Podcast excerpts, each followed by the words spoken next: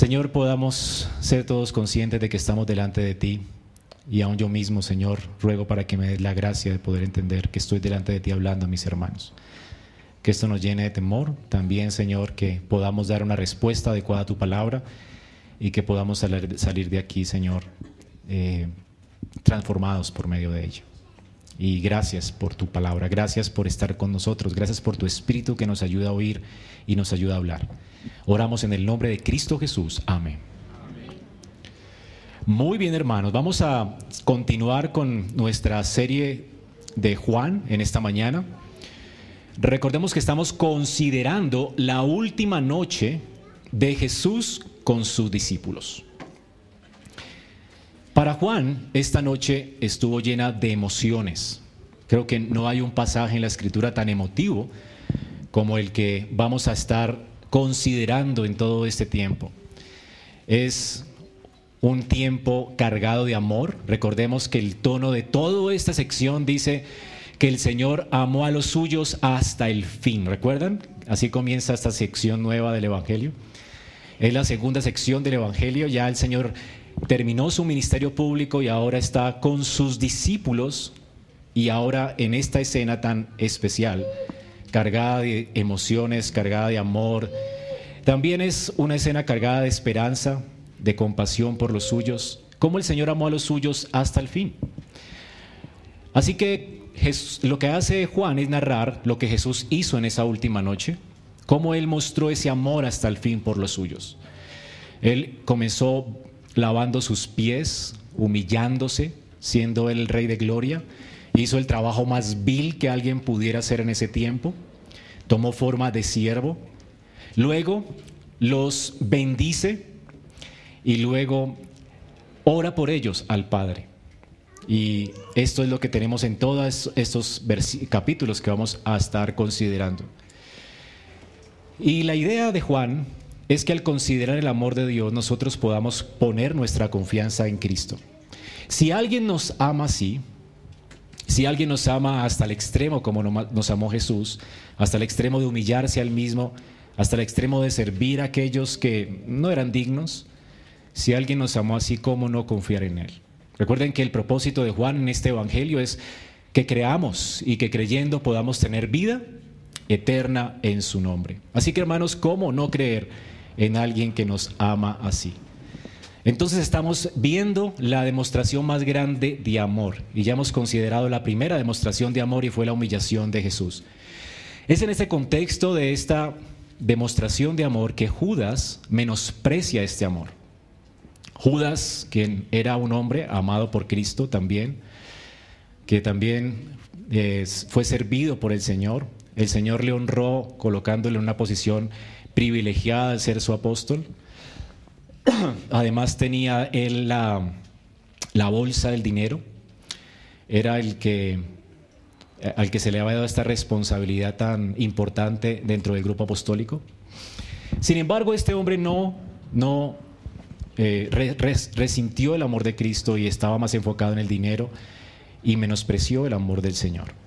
El Señor pues atrayéndolo de nuevo con cuerdas de amor, le da el, lugar de privilegio en la mesa, moja el pan y se lo da a él, haciéndole entender que él es alguien importante para él, y sin embargo él sigue menospreciando su amor.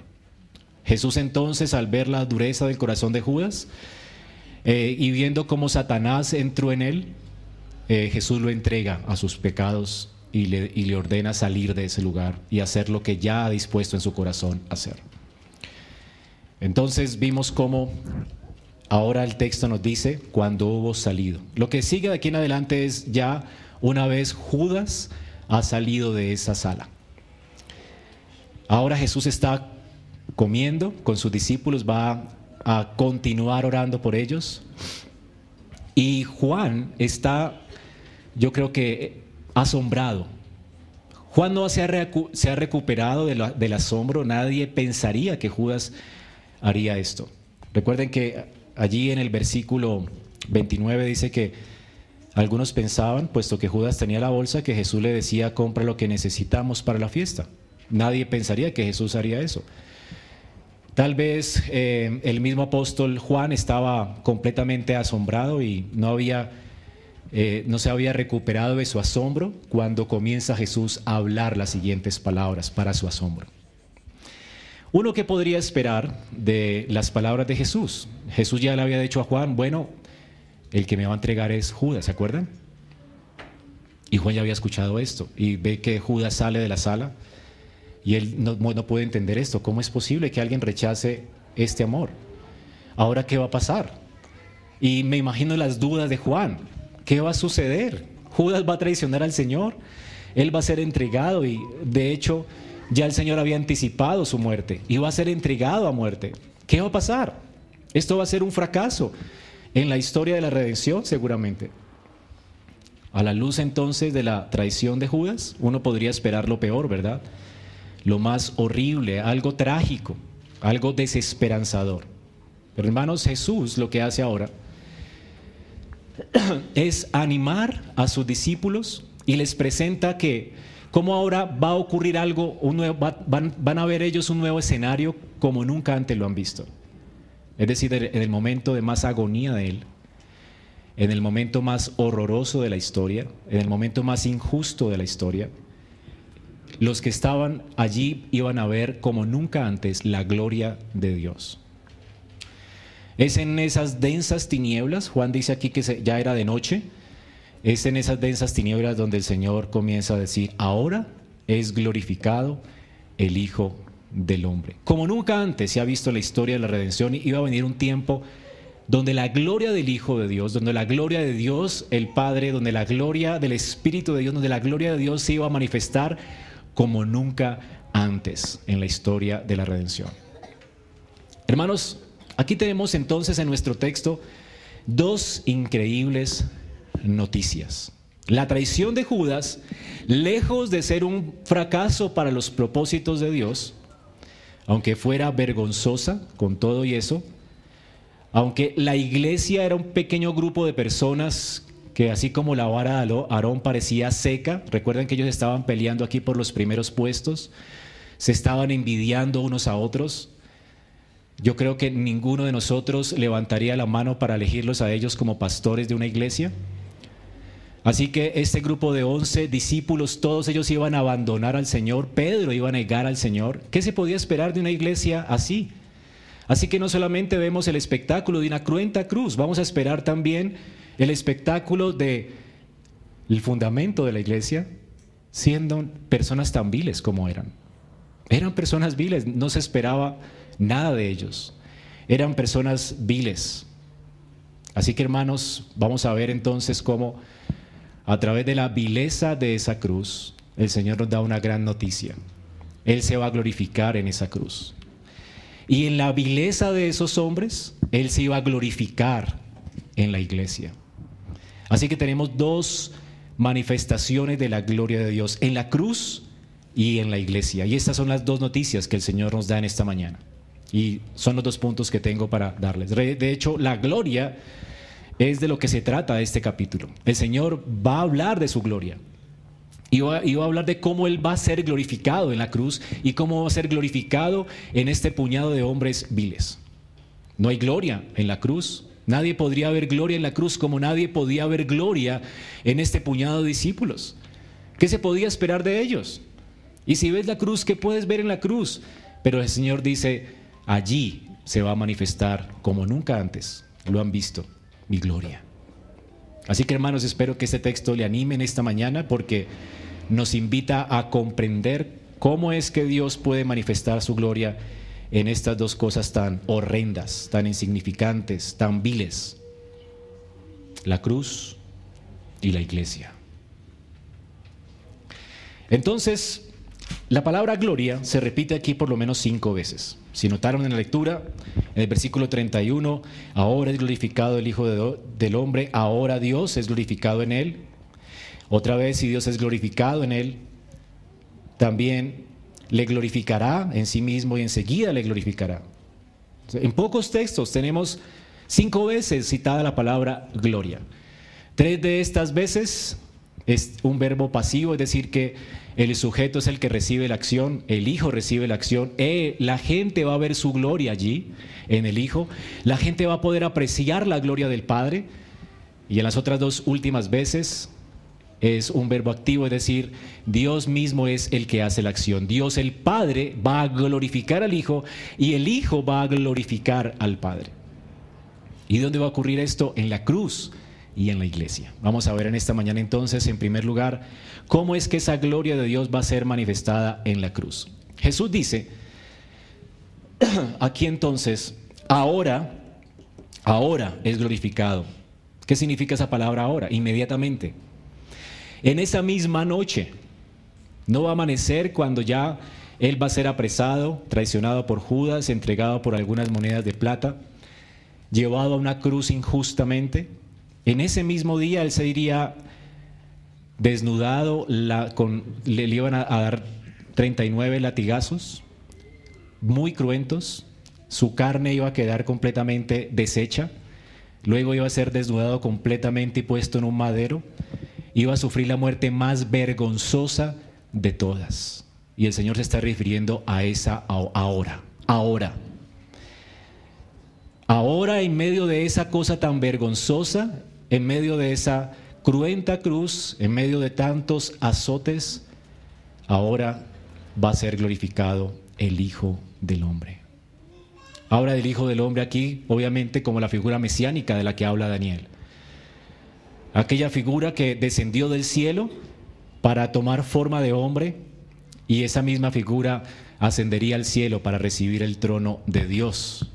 Se está refiriendo a él mismo como ese a quien vio Daniel, el Hijo eterno de Dios que descendió y se hizo hombre para luego ascender de nuevo y tomar el trono para siempre, luego de haber sufrido vergüenza y oprobio. Hermanos, la pregunta es, ¿cómo puede uno ver gloria en esto? Cuando pensaba en esto, usted piense, en la, escritura dice que para muchos judíos la cruz fue tropezadero. ¿Qué judío murió en la cruz, hermanos? Esto era algo horrendo. La cruz era, estaba destinada para los sediciosos de Roma, para el peor criminal de, romano. ¿Quién quería morir en una cruz? Era una vergüenza morir allí.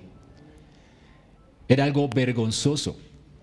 Era la acción drástica de Roma para silenciar a las personas que estaban en contra de César. Porque la cruz era una vergüenza, los judíos no podían creer en un Mesías que haya muerto en una cruz. Para ellos la, para ellos la cruz era un escándalo. Que los cristianos creyeran en un criminal que murió de esa manera tan cruenta y de esa manera tan vergonzosa era para ellos completamente descabellado. Pero para los griegos, la cruz era una locura. Creer, en, alguien crucificado era una locura. ¿Cómo podía un grupo de personas poner sus ojos y qué sabiduría podían ver esas personas en alguien que murió de esa forma tan vergonzosa? Es lo que Pablo dice, para los griegos, locura. Para los judíos, descabellado, vergonzoso. Pero para los llamados de Dios, aquellos a quienes Dios ha obrado y en quienes Dios ha dado el Espíritu y sus ojos han sido abiertos, ellos pueden apreciar algo más que esa vergüenza.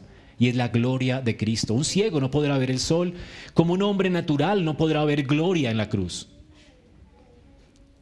No podrás ver gloria en la cruz a menos de que tu corazón no sea transformado por la gracia de Dios. En la cruz hay gloria. Ahora, Hace unos años se hizo una película, Mel Gibson hizo una película muy...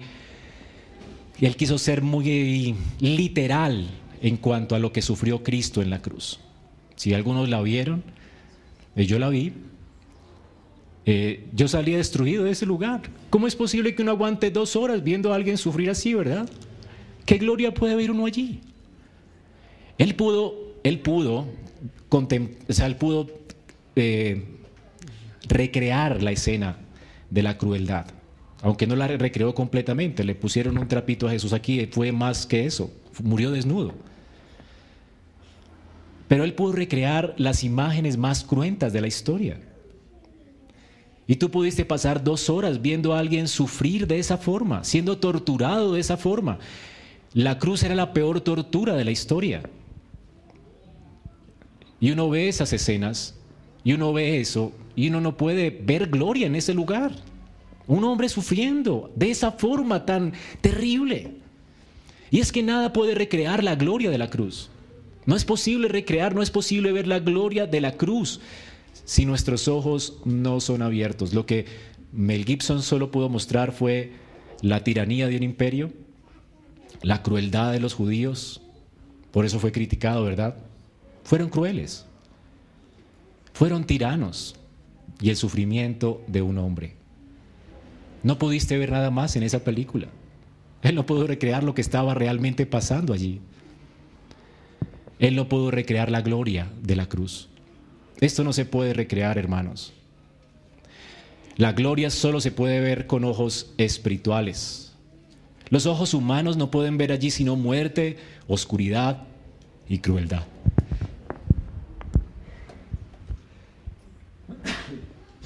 El Señor dice, aunque nuestros ojos no puedan ver nada más sino eso, dice que allí hay gloria. Que no hay otro lugar en la historia humana donde se vea tanto, tanta gloria que en esa cruz. De hecho, la gloria del tabernáculo de reunión, esa columna de nube del tabernáculo de reunión y esa nube que estaba acompañando a Israel en sus jornadas, palidece a la luz de la cruz. Todo eso solamente fueron sombras a la luz de la cruz. Toda la gloria que tú puedas ver en Dios, lo puedes ver en la cruz. Ageo tenía razón cuando dijo, la gloria postrera de esta casa será mayor que la primera. Ha dicho Jehová de los ejércitos, y daré paz a este lugar, dice Jehová de los ejércitos. Por supuesto, Ageo se estaba anticipando la construcción del templo. Pero cuando construyeron el templo, en ese lugar no era tan glorioso como el antiguo templo. Había una gloria que ellos podrían esperar. Y cuando Cristo vino, dice, y vimos su gloria, como la del unigénito del Padre, lleno de gracia y de verdad. Y entonces pudimos ver la gloria de Dios en la vida de Jesucristo, en sus milagros, en sus palabras, en su comportamiento, en su santidad. Nadie fue como Cristo. Sin embargo, aunque vimos, ellos pudieron apreciar la gloria de Dios en esa carne velada, no pudieron apreciar tanto su gloria como en la cruz. Ahora es glorificado el Hijo del Hombre. Es la mayor gloria que tú puedes ver. Es la mayor manifestación de la gloria de Dios revelada a los hombres. Toda esa gloria está en la cruz del Calvario. ¿Y cómo es que en la cruz hay gloria, hermanos? Dice el Señor, ahora es glorificado el Hijo del Hombre. Y ahora Dios es glorificado en él. Veamos primero cómo es que el Hijo del Hombre es glorificado en la cruz. Ese Mesías profetizado en Daniel, ese Mesías cuando murió en la cruz, estaba manifestando en esa cruz, hermanos, el mayor esplendor de la gloria de Dios, es decir, de todo el carácter de Dios. Hermanos, ustedes saben que principalmente Dios es amor. Tú no puedes ver el amor de Dios tan manifestado como en ese lugar. Fue en la cruz donde el Señor, por amor a su pueblo, decidió entregarse a este imperio, entregarse a estos judíos, decidió ser el Cordero de Dios y decidió sufrir allí en manos de sus enemigos y todo para sufrir la ira de Dios. Fue en esa cruz donde Dios derramó la ira para que no cayera sobre su pueblo. Jesucristo se extendió en esa cruz como un escudo humano para nosotros para que nosotros saliéramos ilesos del peor peligro de la historia. Hermanos, el peor peligro de la historia no son los temblores. No sé quién fue, creo que Freud dijo que el hombre inventó la religión para deshacerse o para tener como un lugar donde apoyarse de los peligros. Hay terremotos, entonces nos creamos y nos inventamos un Dios para entender que eh, hay, algo que calma mis temores, hay un Dios que puede librarme del terremoto, de la enfermedad.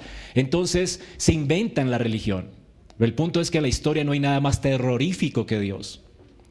Caer en manos de un Dios vivo, dice, dice la palabra de Dios, es horroroso. Horrenda cosa es caer en manos del Dios vivo. Si le temes a una enfermedad, eso no es nada, hermano. Si le temes a un temblor, eso no es nada. Que te enfrentes a la santidad de Dios siendo tú un pecador, eso es horrendo. Es lo peor que te puede pasar. Dejó deshecho a Isaías en Isaías 6. ¿Y cómo es posible que esa ira de Dios Cristo la absorba por amor a nosotros? Para que tú no la sufras.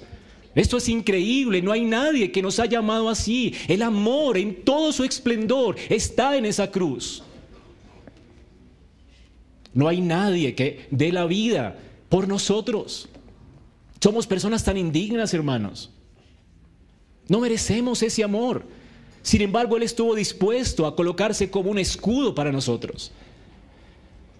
Como una gallina extendió sus alas para proteger a sus polluelos, así Él extiende su misericordia sobre nosotros para llevar sobre sí mismo el horror de la ira de Dios. Y eso es lo que no puedes ver en una película. Eso es lo que jamás podrás ver en una imagen de alguien crucificado. No podrás ver allí la ira de Dios, podrás ver la crueldad de un imperio, pero no podrás ver el horror que es caer en manos del Dios vivo. Dios no escatimó la vida de su Hijo. Y esto es amor en extremo. ¿Cómo es posible que Dios entregue a su Hijo así? Dios también es glorificado porque de tal manera amó Dios al mundo que no escatimó la vida de su Hijo y la entregó por amor a su pueblo. Así que Dios ama en esa cruz, el Hijo ama en esa cruz y ambos son glorificados en esa cruz. El amor lo podemos ver en su máxima expresión en esa cruz. No hay mayor expresión que, de amor que esta, hermanos. Además, tú sabes que Dios es justo. La ira de Dios debe ser vindicada. La justicia de Dios debe ser satisfecha. Si tú eres pecador, tú debes morir. Y fue en esa cruz donde se vindicó la justicia de Dios. Todo lo que hacían en el templo, en el Antiguo Testamento, no podía vindicar la justicia de Dios. Como un animal puede satisfacer la justicia si tú tienes que morir. Todos nosotros merecemos morir a causa del pecado. Y Dios proveyó temporalmente corderos. Pero esos corderos no pueden quitar el pecado. No puede pagar un, animal por, la, por las cosas que hiciste. Un juez se burlaría de ti si dices, ven, te ofrezco mi perrito para que eh, él pague por mí. Mi perro quiere. ¿Qué ridiculez sería esta? No hay un sacrificio que podría expiar nuestros pecados, aparte del sacrificio del segundo Adán. Fue el Hijo de Dios, quien es Dios mismo, el ofendido, quien descendió del cielo y se hizo carne. Y fue a una cruz y se entregó para vindicar la justicia de Dios. Así como en Adán todos mueren en Cristo, los muchos serán justificados. Así que Él vino a hacer justicia. Él fue el justo y Él es el que justifica. Así entonces no solamente manifestó su amor, sino también su justicia. Él vino a vindicar la justicia de Dios. Él se llama por eso nuestro amigo. Y no hay amigo como el que pone su vida por, su, por, sus, por sus amigos. Este amigo, hermanos, quiso hacerse maldición por nosotros. Nosotros merecemos a causa de la justicia de Dios la maldición, las maldiciones del pacto. Cristo las sufrió para que entonces entráramos en un nuevo pacto, en un mejor pacto, ese pacto de gracia prometido en el Antiguo Testamento.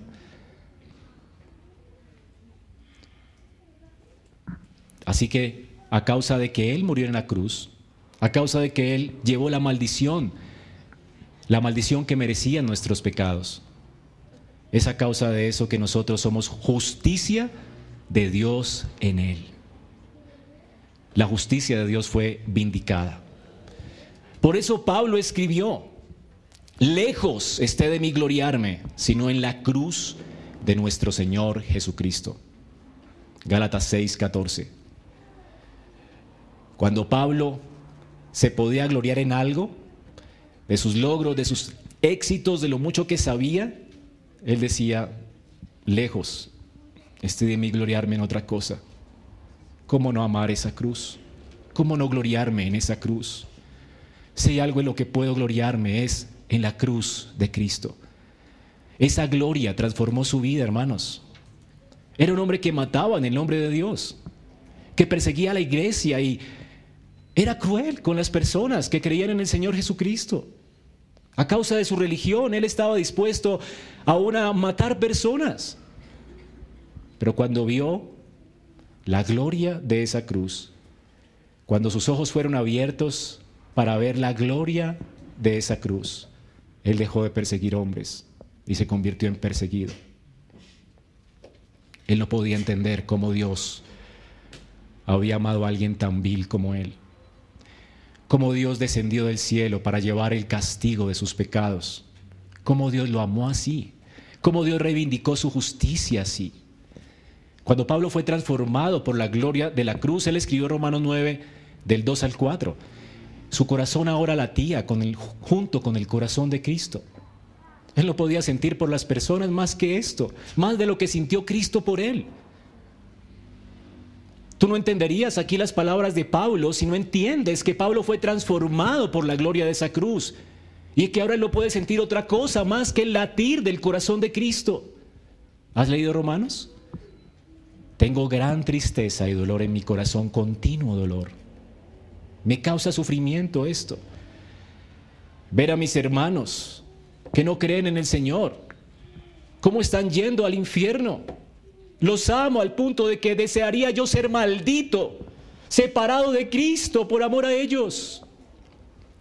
¿Qué es esto sino el latir del corazón de Cristo?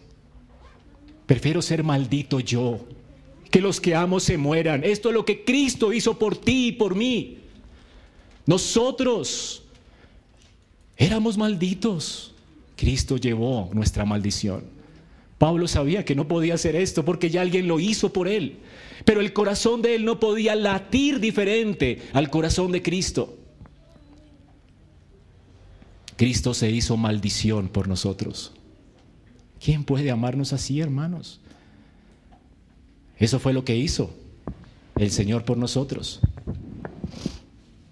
Ahora la gloria del Padre, allí también podemos ver su misericordia. Dios es misericordioso, ¿verdad? Qué gran misericordia, hermanos, la de el Padre, que en lugar de darnos justicia nos da, nos da gracia al darnos a su Hijo.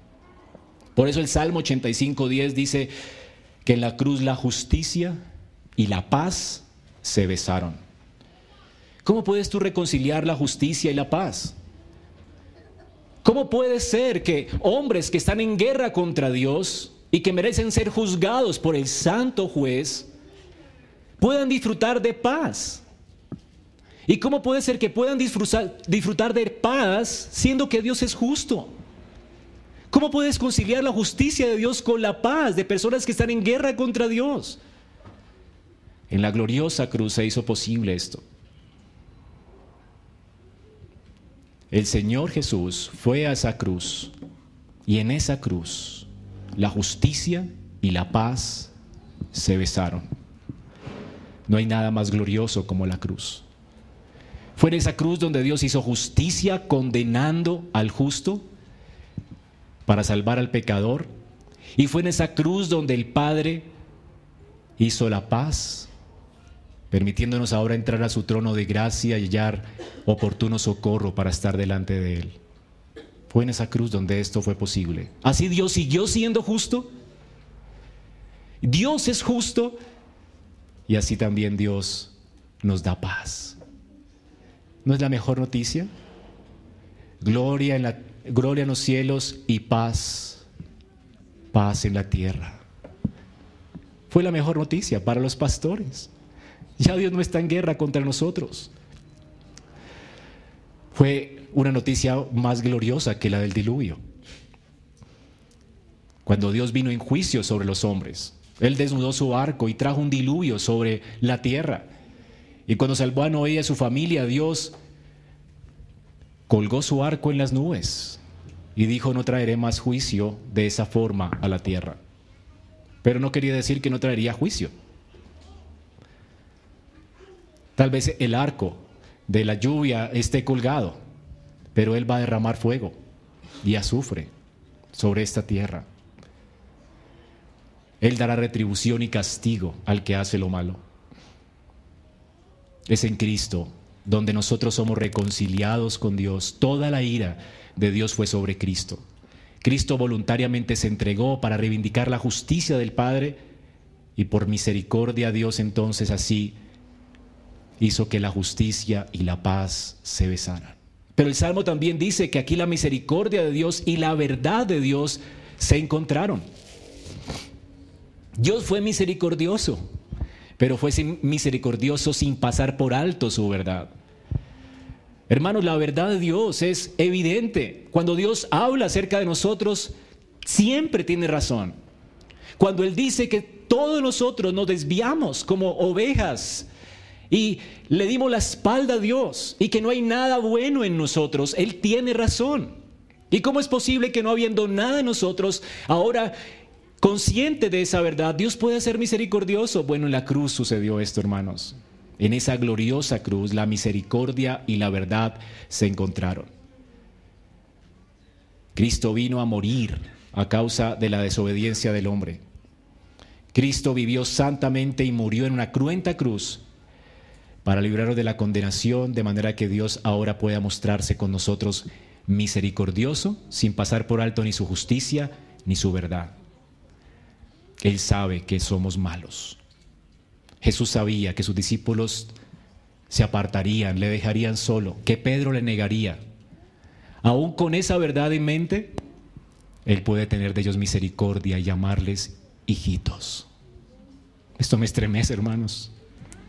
¿Cómo es posible que Él nos pueda cuidar así cuando nosotros ni siquiera le dimos gracias? ¿Cómo es posible que Él nos pueda aceptar así cuando le dimos la espalda? Hijitos la misericordia y la verdad se encontraron. Por eso es que en esa cruz, en Cristo, hermanos, la gloria de Dios resplandece. Ahora las promesas de Dios son reivindicadas. No hay otro lugar donde podamos ver la fidelidad de Dios que en la cruz. Dios fue fiel a su pacto. Él prometió que alguien de la descendencia de Eva aplastaría la serpiente en la cabeza y destruiría el pecado para siempre y la muerte. Y Dios fue fiel.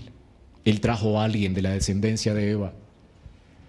Él trajo a alguien de la descendencia de Abraham. Así como lo prometió, así lo hizo. Por eso todas las promesas de Dios son en Cristo sí y amén. No es posible dudar de la salvación de Dios. No es posible dudar de la fidelidad de Dios cuando vemos la cruz, porque en la cruz se manifiesta como nunca antes la fidelidad de Dios a su pacto. Dios es fiel a su pacto, Dios es fiel a su palabra, sus promesas son firmes. Nunca antes hemos visto como en la cruz la manifestación de la fidelidad de Dios. Cuando Pablo pensaba en esa cruz, escribió Romanos 8:32 y dijo, el que no escatimonia a su propio Hijo, sino que lo entregó por todos nosotros, ¿cómo no nos dará también con él las demás cosas? ¿Cómo dudar de Dios si Cristo fue a la cruz? En la cruz se garantiza, se sella la fidelidad de Dios. Dios es fiel a sus pactos, Dios es fiel a sus promesas, Dios es fiel a su palabra. Sus palabras nunca, nunca se dejarán de ser fieles. ¿Y por qué lo puedes saber? Porque en esa cruz está la mayor manifestación de su fidelidad. Si Él no escatimó a su Hijo y lo llevó a una cruenta cruz y lo abandonó en manos de sus enemigos y lo hizo maldición por nosotros, ¿cómo no nos dará con Él las demás cosas? Es por eso que Pablo jamás dudaría de la fidelidad de Dios. Él estaría dispuesto a morir por Cristo. No le importaría dar su vida por el Evangelio, ni ser perseguido a causa del Evangelio. ¿Por qué es que no le temía la muerte? Porque ¿quién le va a temer la muerte si Dios ha prometido que nos levantará de la muerte? ¿Y cómo podemos estar seguros? Mira la cruz. Si no escatimó a su hijo, ¿te dejará morir a ti?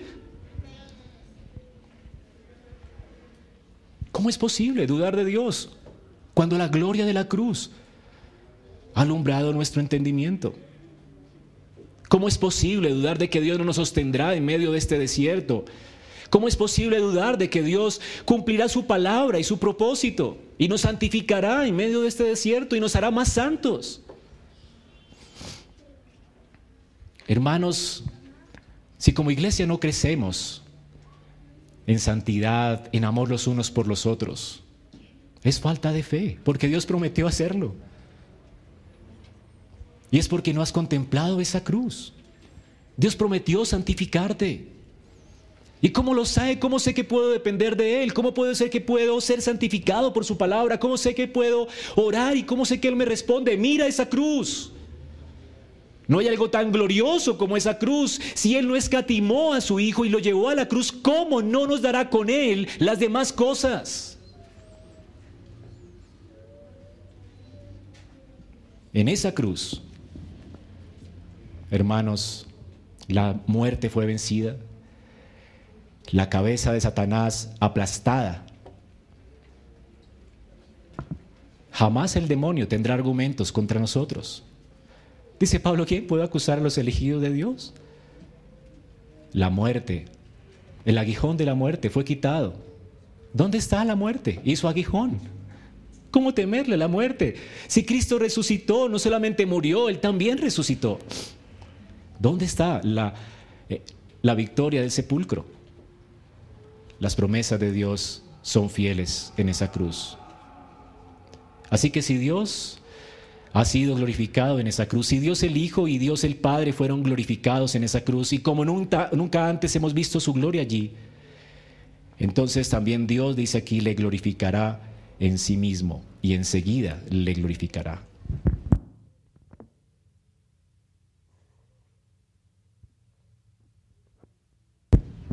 Es decir, que el Padre va a glorificar al Hijo.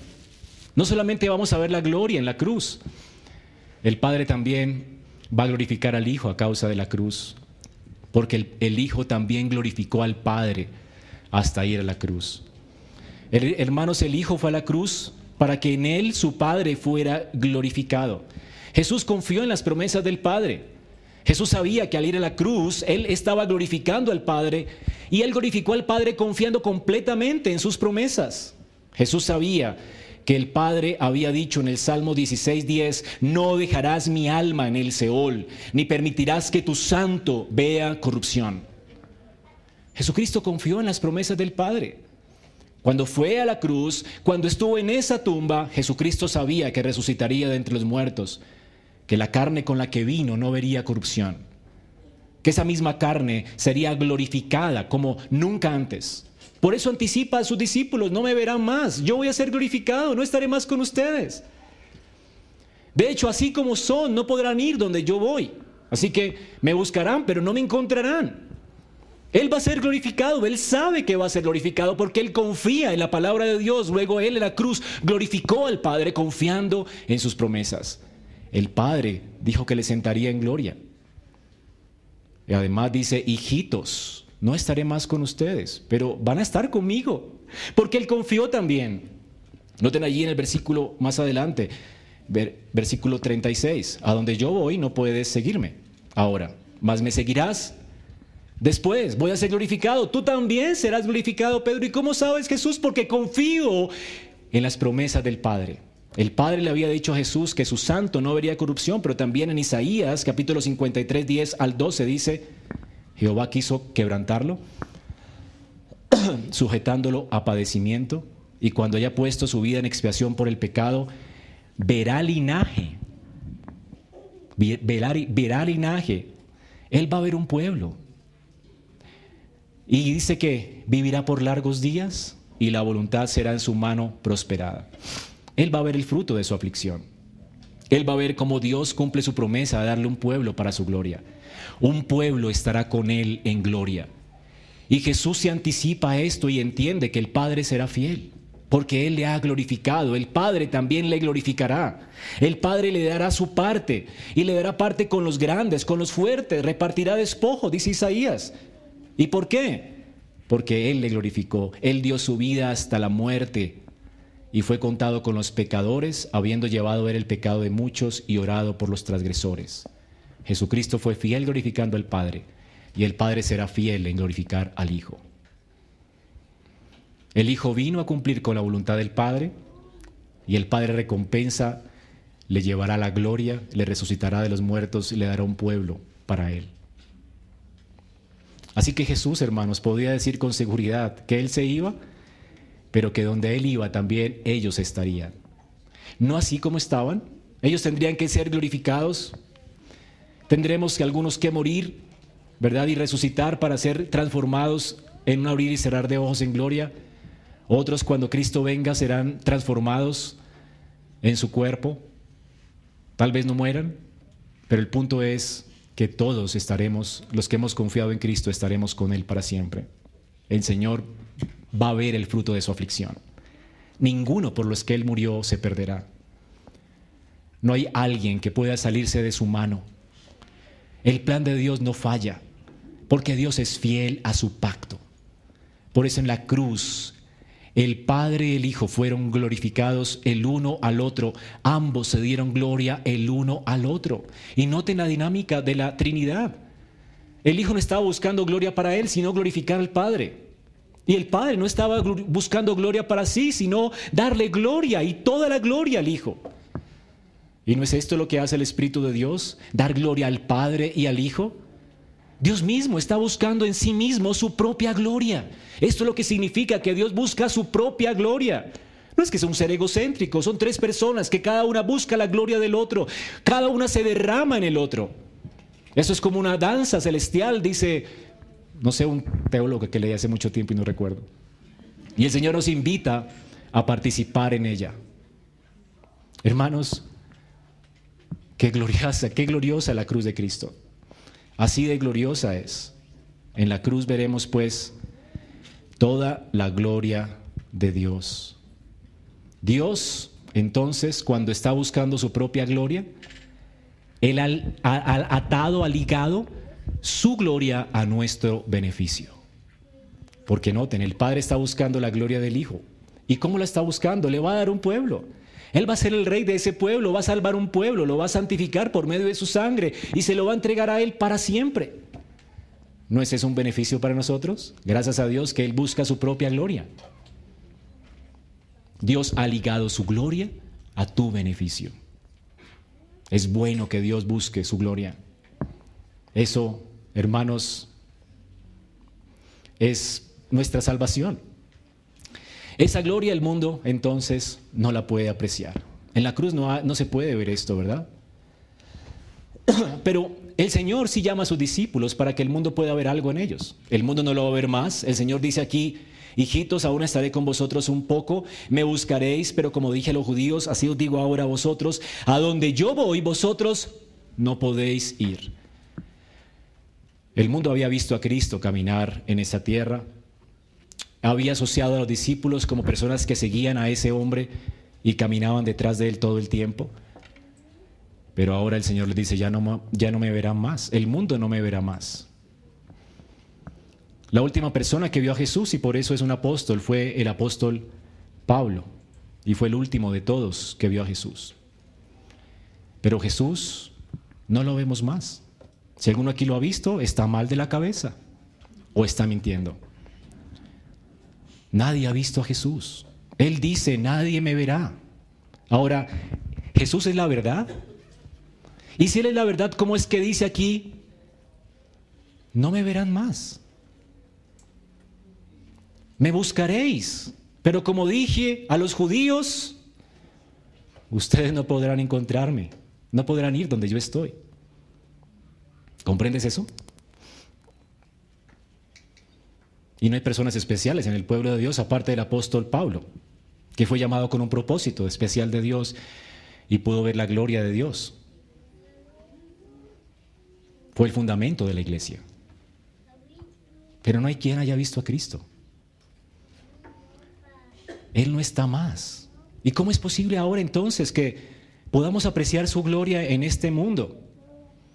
Ellos no podrían seguirle ¿verdad? Aunque le seguirán después, cuando mueran y sean ascendidos y resuciten de los muertos y sean ascendidos en gloria. Eso es lo que le dice a Pedro, me verán después, no ahora. Me podrán buscar como son, pero no podrán verme nunca. Cuando el Señor venga en gloria, lo primero que vean tus ojos será su gloria y estarás con cuerpo nuevo, recibiendo al Señor en el aire. Y viviremos para siempre con Él en cielo nuevo y tierra nueva. Seremos glorificados, ascendidos, como Él ascendió y como le vimos ir, asimismo le veremos venir para llevarnos con Él en gloria. ¿Es glorioso esto? Así que cuando Él venga en gloria, lo primero que van a ver tus ojos es que tus cuerpos serán transformados, si es que estamos vivos y estamos esperando al Señor en el aire para entrar con Él en gloria. Hermanos, ¿no le vieron ver ascender los, los discípulos? Es un lugar físico, espiritual. Él está preparando morada para nosotros en esa gloria. Él dijo, me iré y prepararé morada para vosotros en gloria. Y el cielo se abrió y, lo vieron irse y sus ojos estaban detenidos y comenzaron a buscarle, pero no le encontraron más. Y los ángeles dijeron, ¿qué hacen viendo el cielo? Ahora cumplan la tarea que les encomendó. No tenemos que esperar ver a Jesús. El Señor dice, no me verán más. Hasta que seamos transformados en gloria. Y le veremos tal cual como Él es ahora. Y seremos semejantes a Él. Y el pecado nuestro será estirpado por siempre. Y estaremos con Él por la eternidad. Pero Jesús anticipa. Entonces, ¿qué tan, en, el segundo punto es que la gloria de Dios también se va a ver reflejada en la iglesia. Ahora, ¿dónde es que la gente puede ver la gloria de Dios? Ya no la va a poder ver en Cristo. Nadie podrá ver a Jesús. No hay un hombre que haya visto a Jesús. Pero ¿cómo el mundo puede ver a Jesús? ¿Cómo el mundo hoy puede convencerse de que Jesús es real? ¿Dónde se puede encontrar la gloria de Cristo? En ustedes, hermanos. El Señor derramó su gloria sobre nosotros.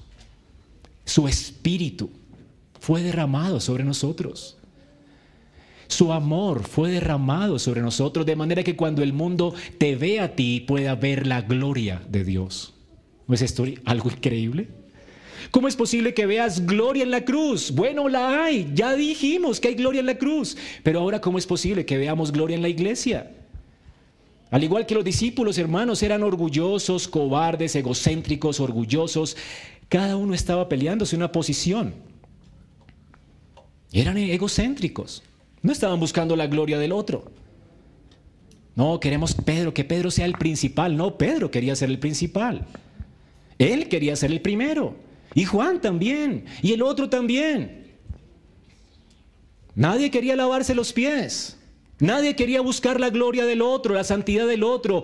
nadie quería honrar al otro. Nadie quería participar de esa danza celestial porque sus corazones no se parecían en nada a Dios y su gloria.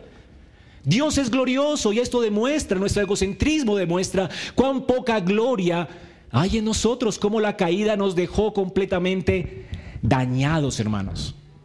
No hay gloria en el hombre.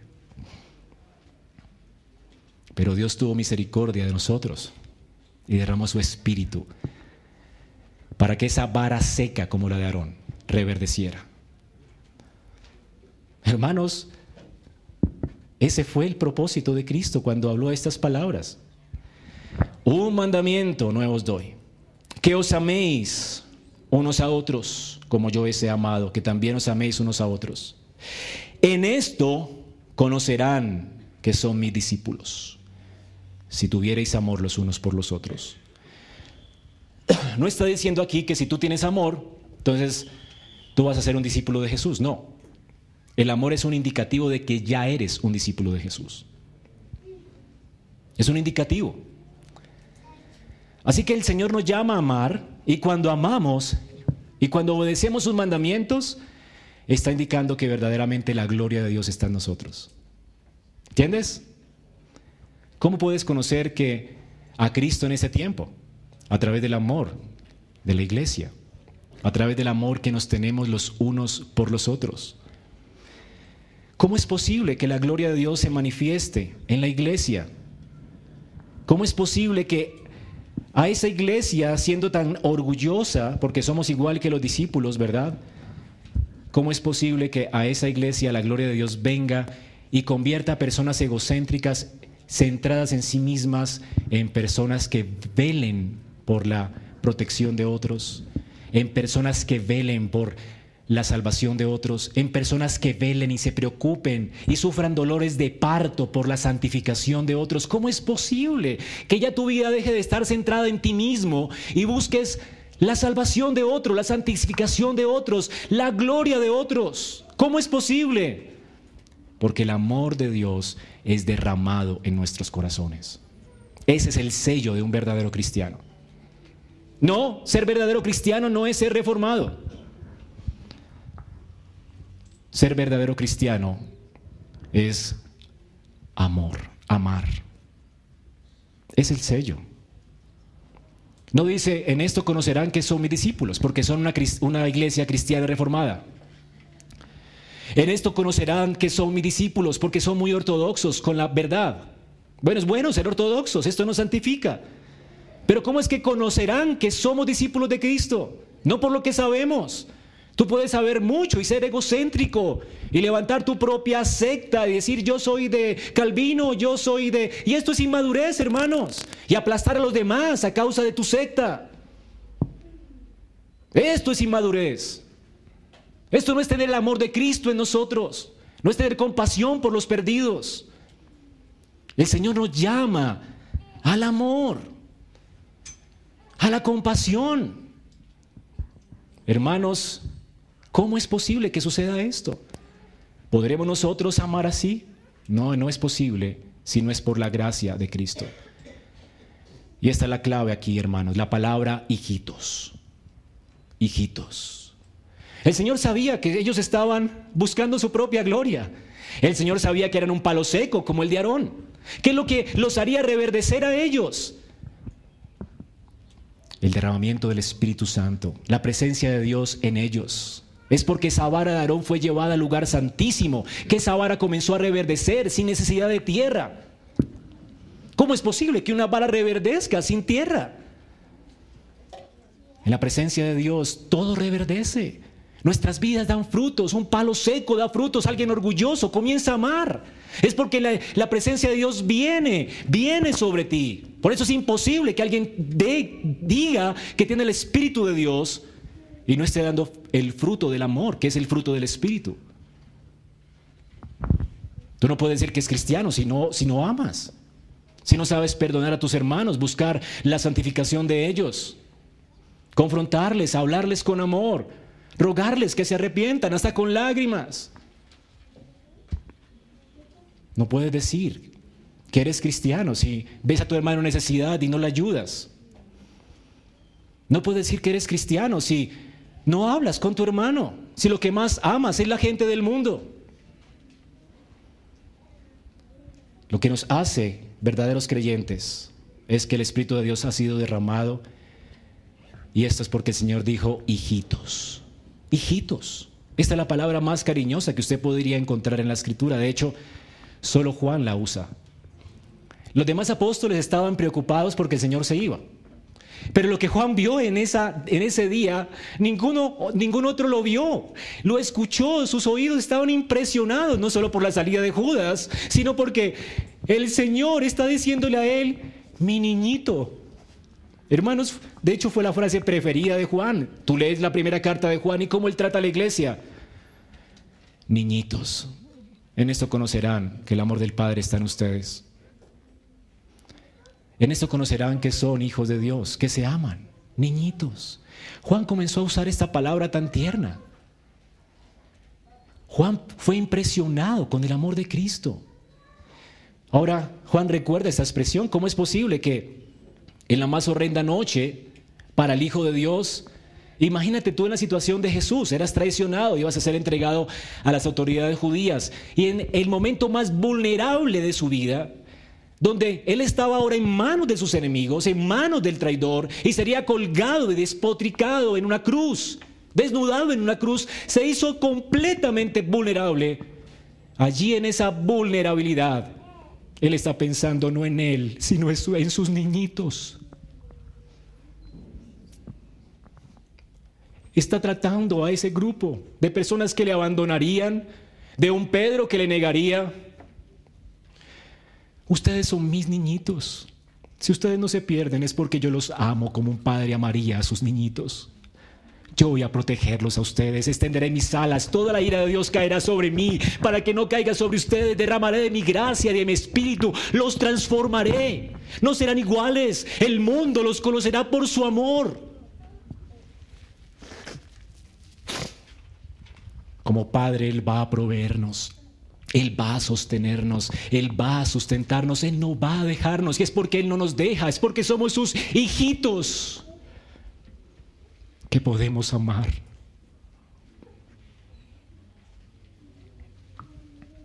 Hijitos, nunca lo voy a abandonar. Son mi manada pequeña. Jamás la ira de Dios les tocará. Derramaré mi gracia sobre ustedes. Y entonces podrán seguir mi precepto. Se van a amar como yo los he amado. Y ese precepto es nuevo. Sí es nuevo. No es nuevo porque no lo haya dicho Dios en su palabra. Es nuevo porque nadie ha conocido ni ha experimentado un amor así. Es nuevo en el sentido de que ya no es como la ley de Dios. Ámense unos a otros. El primer mandamiento, ¿verdad? Amar a Dios sobre todas las cosas y amar a su prójimo como a vosotros mismos. Esto es la ley de Dios. Pero no estamos hablando de una ley legal, de un precepto, hermanos de algo que es enseñado por el ejemplo. Esto es lo que hace un padre con sus niños. Un padre no solamente da reglas que los hijos tienen que cumplir, él las modela. Si los ama, las modela. Y esto es lo que Jesús hace con nosotros. Él nos modeló el amor. Él está amando a personas que no merecen. Él está amando a un Pedro que, aunque tenía buenas intenciones, le negaría.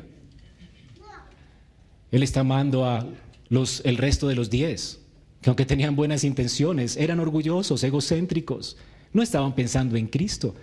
Todos lo abandonaron. ¿Quién peleó por él? Sin embargo, los amó hasta el fin. Es un amor incondicional. Y es un amor que le costó sufrimiento. No solo dolor de parto, como lo que le produjo a Pablo amar a los corintios. Jesús sufrió la muerte por amor a nosotros. Es un amor sufrido. Es un amor benigno. Es un amor que nunca busca lo suyo. Es un amor que busca el bien del otro. Es un amor que si tienes el mejor asiento, se lo das a tu hermano.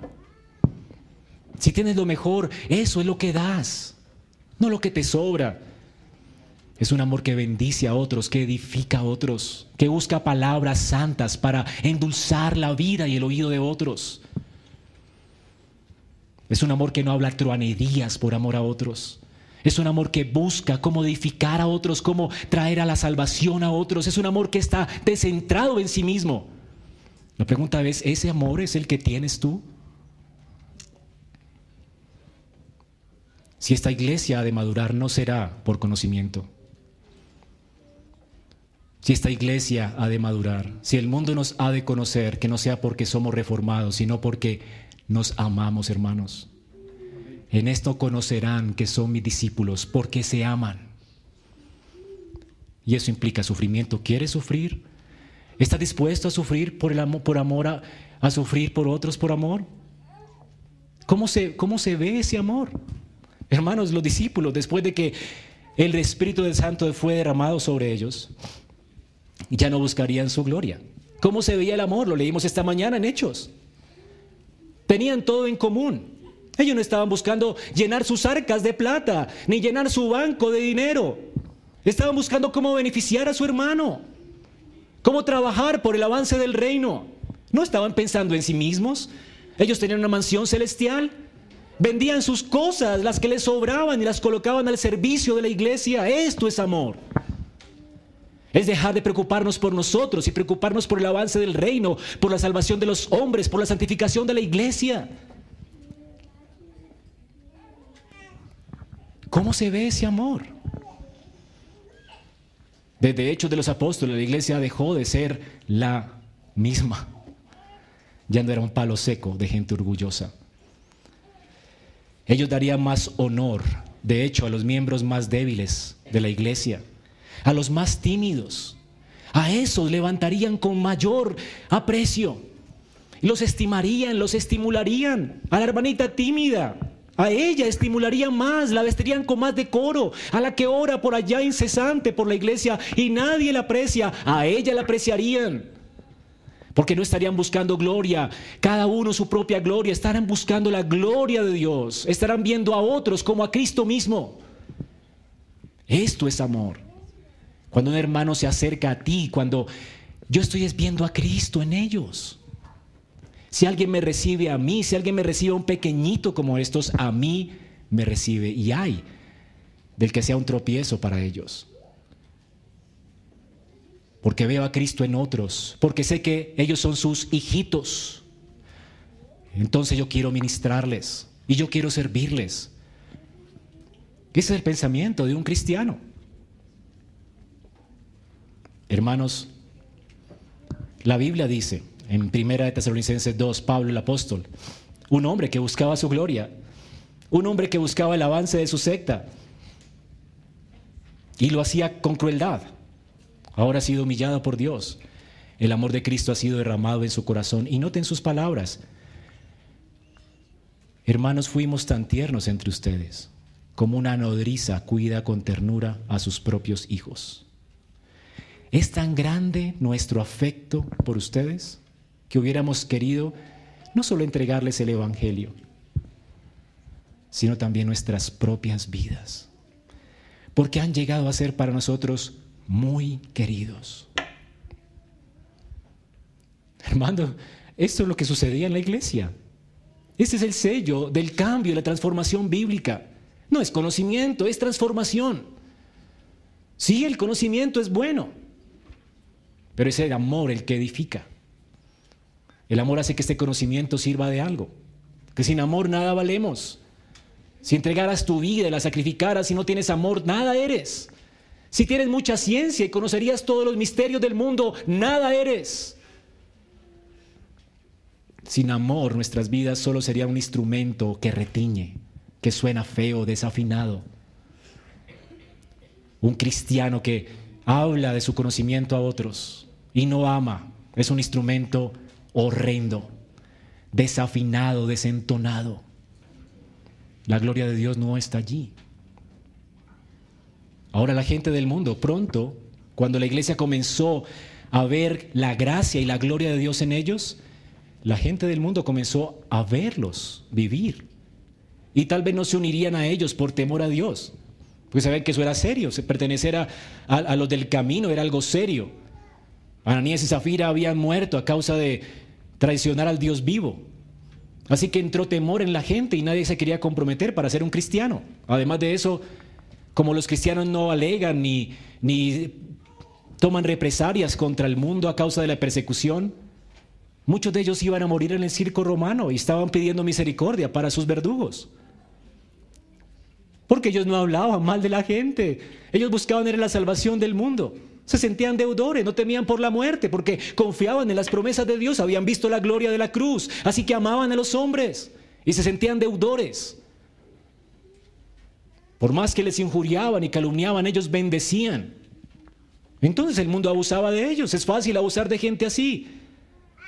¿Por qué la gente no abusa de los musulmanes? Le tienen miedo, ¿verdad? Terror. Porque ellos toman represalias contra ti. ¿Y por qué se abusan de los cristianos? Porque jamás se, se vengarán. Toda justicia se le dejarán a Dios. Ellos siempre intentarán tender la mano. Siempre intentarán la recuperación de la amistad. No quieren perder la amistad de la gente, serán amables con las personas. Nunca buscan represalias. No están por allí despotricando del mundo y de la gente. Están dignificando a la gente porque ven en ellos la imagen de Dios. Y están amando a la iglesia porque ven en ellos a Cristo, porque somos uno con Él. Esos son los cristianos. Y así fueron conocidos en la historia, hermanos. Tertuliano escribió en el siglo II estas palabras. Es especialmente esta eficacia del amor entre nosotros lo que, nos, lo que nos atrae el odio de algunas personas hacia nosotros. Pues ellos dicen, miren cómo se aman, mientras que ellos se odian entre sí. Miren cómo están dispuestos a morir por el uno, el uno por el otro mientras que el mundo está dispuesto a matarse el uno al otro. Los cristianos son raros en este mundo, hermanos, porque la gloria de Dios ha resplandecido en ellos. Así como es de gloriosa la cruz, así es de gloriosa la iglesia. Algo tan insignificante, hermanos, lo vil, lo menospreciado de este mundo, lo que no es. Dios nos llama para derramar su gloria sobre nosotros, para que mostremos la manifestación gloriosa de su amor al mundo y el mundo diga, mirad cómo se aman. Esto es lo que el mundo espera ver, hermanos. Tú no puedes hablar de la gloria de la cruz si la gloria del Evangelio no ha tocado tu corazón. Es este amor de Cristo el sello del cristianismo. La gente ya no los va a reconocer más a ellos porque están siguiendo físicamente a un rabí. La gente va a conocer que ellos están siguiendo a Cristo porque se aman. Y esto caracteriza a una persona que ha sido transformada por Dios, el amor. Dice Juan Carlos Ray que sin amor carecemos de gracia, de regeneración y de cristianismo verdadero.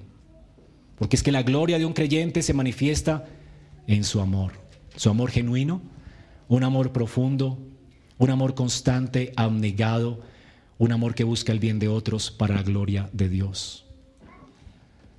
Así que hermanos, el Señor cariñosamente nos revela que Él nos va a sostener como un Padre fiel. Él nos va a instruir, Él está instruyendo allí a sus niñitos, Él les va a empoderar con su espíritu para que puedan seguir su ejemplo.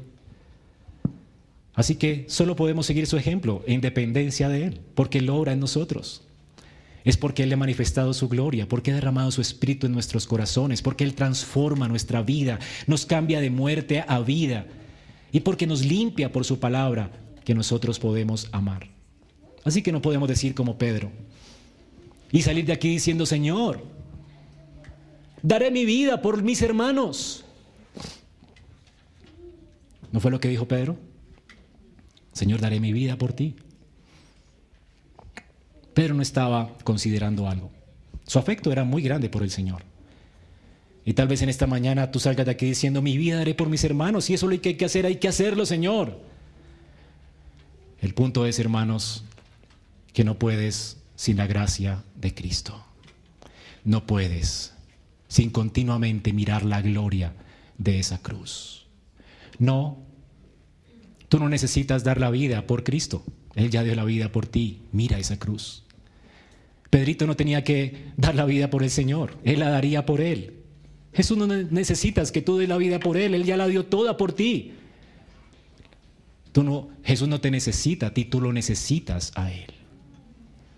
El Señor dijo, no lloren por mí, llorad por vosotros y más bien busquen refugio en mí. Él es la roca de la salvación.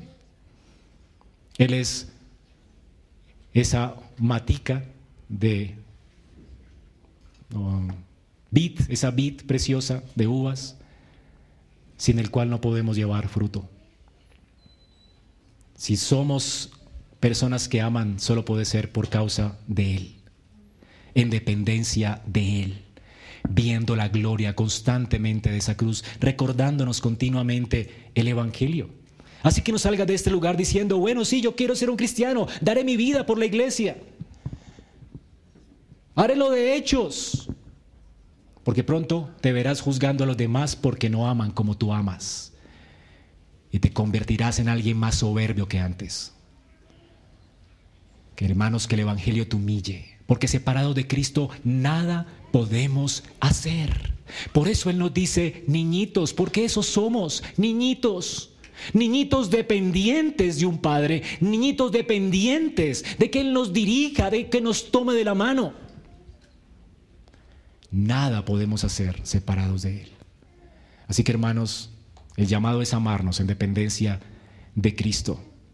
No es posible que ames si tú no miras esa cruz, si tú no dependes de Cristo, si tú no te humillas y ruegas a Él para que cada día transforme tu corazón.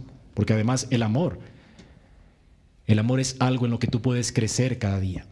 Por eso el Señor dice aquí que el mandamiento nuevo es que os améis constantemente. Si fracasaste una vez, puedes hacerlo de nuevo otra vez, intentarlo de nuevo. Si te resientes con alguien y fracasaste en amarlo a él porque pecó contra ti, acercándote a él y restaurarlo a él porque él es el que está mal, ¿verdad? Y pecó. Y ahora tú también pecas y te resientes. ¿Cómo es posible eso? Si alguien te agrede a ti, si alguien no está cumpliendo tus deberes hacia ti, ¿quién está mal? ¿Tú o él? Él. ¿Quién tiene que ser restaurado? Él. Entonces, si tu hermano te hace algo malo, tienes que acercarte a él y ofrecerle restaurarlo, no juzgarlo. No hay que acabar con las personas porque nos hacen mal. Hay que perdonar a las personas, acercarnos a ellos porque tienen una pajita en el ojo. Hay que sanarlos, buscar su restauración. Hermano, pecaste contra mí. Me hiciste esto, me siento ofendido. Pero sobre todo ofendiste a Dios. Pero, hermano, yo ya te perdoné. ¿Cómo te podría ayudar? Para que tu carácter sea santo, como Él es santo. Quiero orar por ti.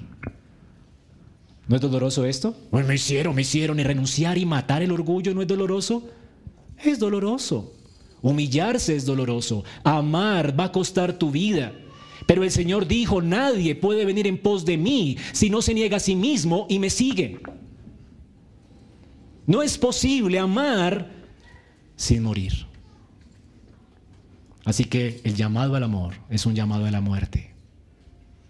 ¿Entiendes?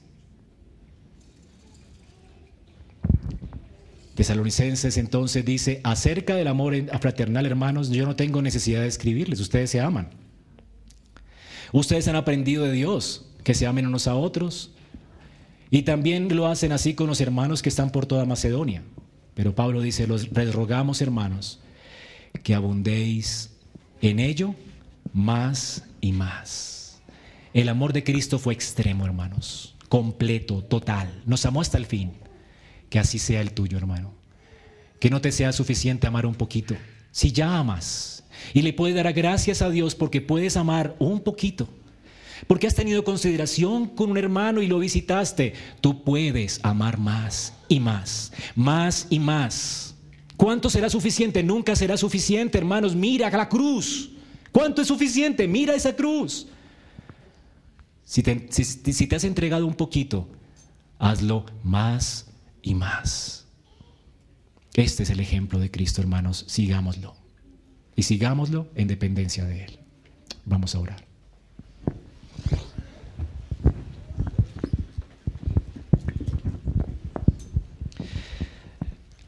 Señor, gracias por tu amor y tu misericordia, tu gracia, por llamarnos niñitos y por tratarnos así, con ese increíble afecto fraternal, Señor llamarnos hermanos, manada pequeña, con términos tan cariñosos que hablan de tu afecto por nosotros y de lo que has hecho por nosotros.